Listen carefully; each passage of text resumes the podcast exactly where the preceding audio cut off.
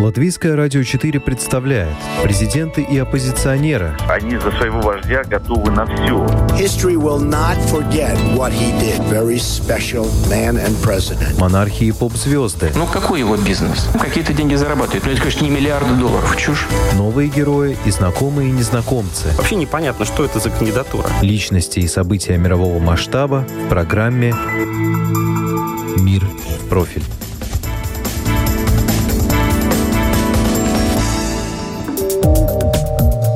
Почти 4 часа и несколько миллионов вопросов в прямом эфире. Президент России Владимир Путин провел прямую линию и ответил на 68 вопросов. Главными темами разговора стали вакцинация, рост цен и социальные выплаты.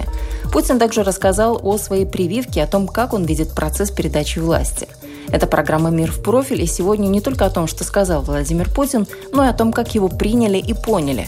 Мнения и факты собрала я, Яна Ермакова. Нужно только посмотреть э, в норму закона. Он думает, что его слушают. Смотрелось это лично мной крайне тяжко. Таких исследований нет. Или мне на слово верить президенту, но он не медик. Ежегодный прямой диалог главы российского государства с населением уже давно стал традицией. В этом году прямая линия прошла в 18 раз. Ну а первый прямой эфир состоялся 24 декабря 2001 года. Тогда Владимир Путин ответил на 47 вопросов жителей различных регионов России, а вся передача длилась 2 часа 20 минут. На нее тогда поступило 400 тысяч вопросов. Сейчас число обращений перевалило за несколько миллионов, а отвечал Путин 3 часа и 50 минут комментирует политолог Глеб Павловский. Ведь как получилось, что она идет по 3-4 часа?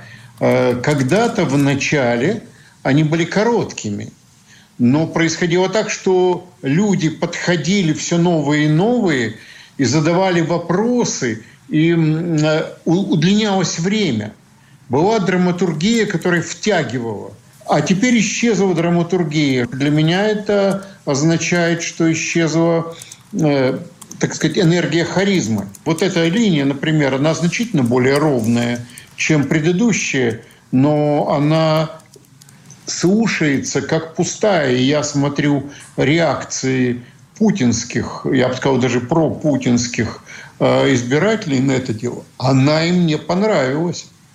Он не привлек новые голоса для «Единой России». Российский политик Леонид Гозман в своих оценках пошел дальше и в выражениях не постеснялся, отметив, что разговор с народом в таком формате интересен исключительно самому главе государства и никому более. Это уникальное абсолютно мероприятие. Вот его прямые линии и его же пресс-конференции ежегодно, два раза в год он выходит как бы к народу. Это уникально. А уникально, знаете, чем? Этого никто не слушает. Я пытаюсь поставить себя на его место. Я э, э, начинал свою трудовую деятельность преподавателем университета и до сих пор преподаю, между прочим. Да я до сих пор преподаю довольно много. У меня обычно лекции удачные. Обычно меня слушают хорошо. Но как тяжело когда ты говоришь, а у тебя нет контакта с залом, и тебя не слушают. Это жуткая вещь. Он каждый год два раза в год минимум идет на такое испытание. Зачем? И, вы знаете, у меня появилась ужасная мысль, что он идет на это испытание, потому что он думает, что его слушают. Он настолько давно живет в абсолютно искусственном мире, и чем дальше, тем больше этот мир искусственный, да, тем более толстая стена между ним и реальной жизнью, что он, наверное, думает, что его слушают. Никакого смысла для населения это не имеет. Потому что смотрите, что получается. Вот он что-то выскажет, да, его мало кто будет слушать, или никто не будет слушать, это пройдет как белый шум. А дальше пропагандисты его объясняют тем, кто его не слушал, как важно то, что он сказал. Он думает, что его слушают. Они живут, они создали абсолютно искусственный мир. Искусственный мир, да? В этом мире, э, значит, русский мир, э, традиционные ценности, мы всех побеждаем, мы победили пандемию, там, я не знаю, что еще, мы окружены врагами, и они в этот мир верят больше, чем подведомственное население. А верят они потому, что этот мир комфортен для них. И его власть, их власть, это власть архаическая, это власть вождя племени. Суждения свои о том, что Путина никто не слушает, политолог делает не на пустом месте. Пару лет назад он провел эксперимент. Года три назад меня пригласили обсуждать то ли прямую линию, то ли пресс-конференцию. А я ехал электричкой. Я ехал из загорода и ехал электричкой. Я прошел по вагонам, по всему поезду посмотреть, что люди смотрят в гаджетах. И я, значит, смотрел, сколько народу будет слушать у себя на своем телефончике, слушать э, то, что говорит президент страны. Ни одного. Каков каждый год процент смотрящих подсчитать сложно, но в этом году даже те, кто хотел задать вопросы и получить ответы, столкнулись с таким количеством технических неполадок, что смотреть от и до действительно было, ну уж очень утомительно, отмечает Дмитрий Борисенко. Так организовать технически прямую линию главы государства, это надо действительно иметь талант. Если уж э, прямая линия с президентом технически полностью провалена. Ну, что говорить о других каких-то вещах, да? Общественные обозреватели, впрочем, не применули пройтись не только по технической стороне, но и по самой сути вопросов, которые волнуют население России. Но буквально минуту назад закончилась прямая линия президента. Смотрелось это лично мной крайне тяжко. Ну, потому что очень тягомотно. Потому что ничего по факту дельного. И сложилось такое впечатление, что в стране кроме Путина, вообще никто ничего не делает. Вот эта огромная армия чиновников, которая обязана разбираться с проблемами именно на местах, она же совсем не работает. С маломальским вопросом все обращаются на прямую линию президента.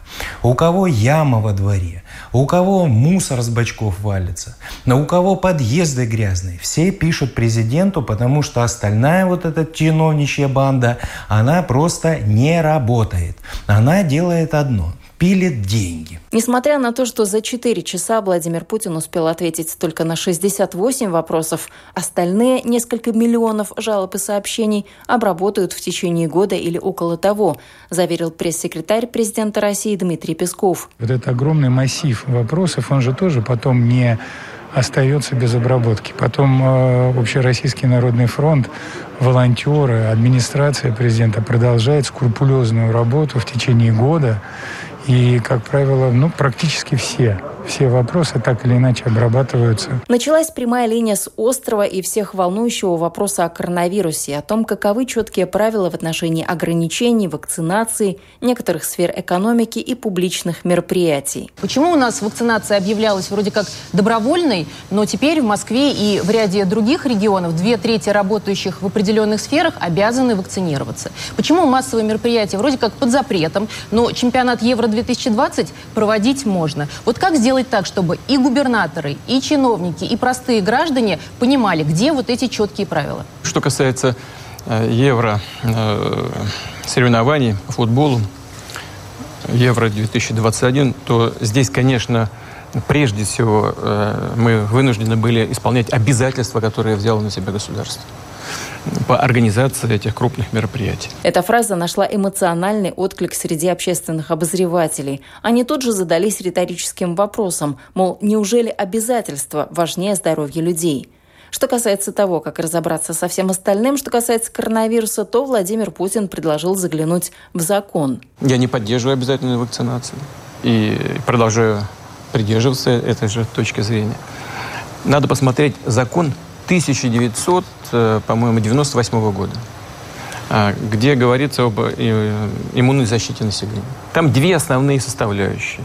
Это э, общенациональный календарь прививок, и вот это обязательная вакцинация.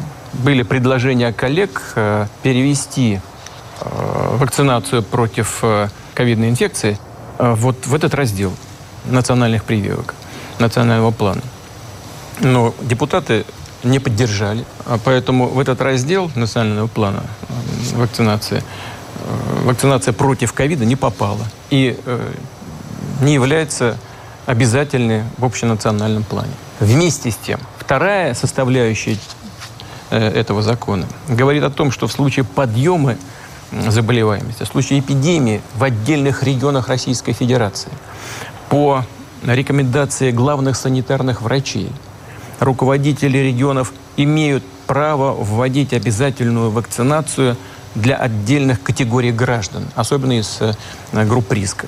Именно этой нормой закона в 10 субъектов Российской Федерации руководители воспользовались и ввели обязательную вакцинацию для отдельных категорий. Э, из так называемых, повторяю, групп риска. Это в рамках закона еще 1990 1998 года. Отсылки к законам очень любят перепроверять юристы. Юрист Антон Саврачев тут же открыл документ, на который сослался Владимир Путин и нашел несколько нестыковок. Я сейчас читаю закон, про который он говорит, называется об иммунопрофилактике инфекционных болезней. Статья 10. Профилактические прививки по эпидемическим показаниям, по эпидемическим показаниям, когда эпидемия, проводятся гражданам при угрозе возникновения инфекционных болезней, перечень которых установлен федеральный орган э, государственной власти э, в сфере здравоохранения. Про то, что это обязательно, принудительно, в этом законе нет. Там нет санкций, что нельзя непривитому ходить в общественных местах, пользоваться общественным транспортом, то, что нам угрожает сделать в городе Москве. Э, его не поражают в правах, не ограничивают доступ к мировым судьям, как, например, сделано это в Москве. Ну, для меня эта тема очень волнует, потому что я юрист, я хожу по судам. А, вот я не привитый, меня сейчас на прием к мировому суде не пустят, на процесс пустят, на прием меня не пустят.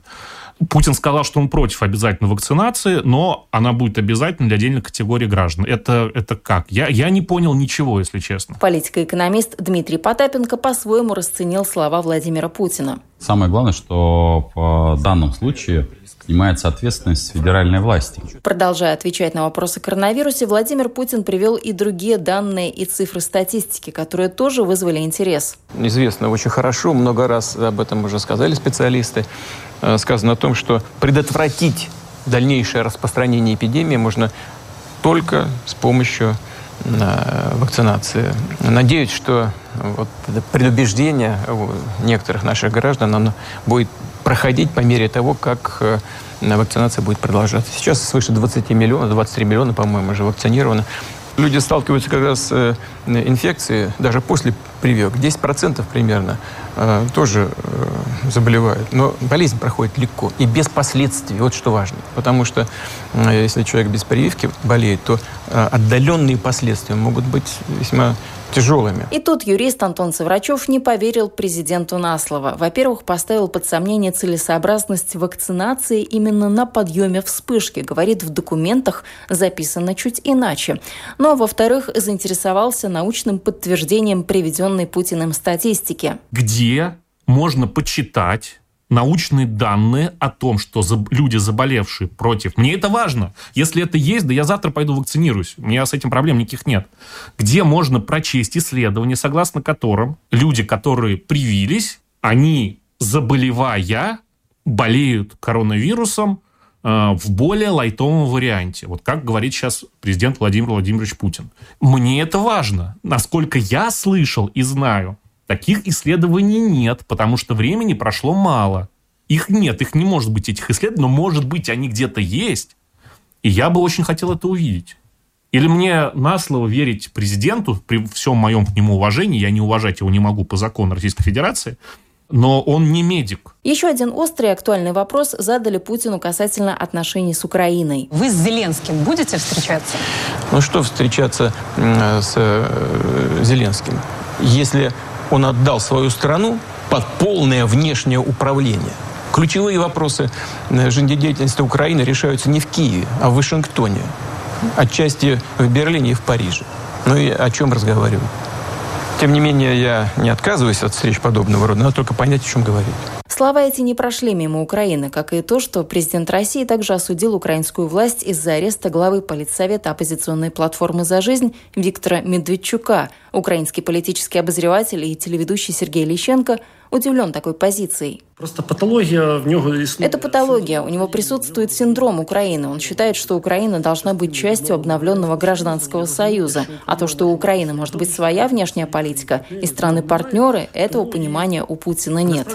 Также Путин обмолвился о Медведчуке, что его якобы изолировали от общества в преддверии избирательной кампании. Но никакой избирательной гонки у нас нет и не планировалось. Президента у нас выбрали в 2019 году, парламент тоже в 2019. И там, и там сроки работы на посту по 5 лет, так что никаких выборов у нас не планируется. Але ж у нас ніякої кампании не планувалось. Еще одним интересным и эмоциональным вопросом во время прямой линии стал вопрос о ценах на продукты. Его задала девушка прямо из супермаркета, указав на ценники. Уважаемый Владимир Владимирович, подскажите, пожалуйста, Во время видеозвонка девушка подошла к полкам и спросила Путина, как же так получается, что бананы из Эквадора стоят дороже, чем морковь и картофель из соседних областей. При этом она указала на цены. Бананы из Эквадора стоят 91 цент в пересчете на евро, морковь евро 20 и картофель 79 центов. Вообще тут кто-то контролирует у нас цены в России? Вопрос этот Путина врасплох не застал, а причина такого ценообразования он объяснил тем, что в России не хватает своих фруктов и овощей для удовлетворения потребительского спроса. Поэтому их вынуждены завозить из-за рубежа. При этом подорожание продуктов Путин назвал общим мировым трендом, а не только лишь российским. Вы слушали программу «Портрет времени». Этот выпуск для вас подготовила я, Яна Ермакова. На этом прощаюсь. До новых встреч.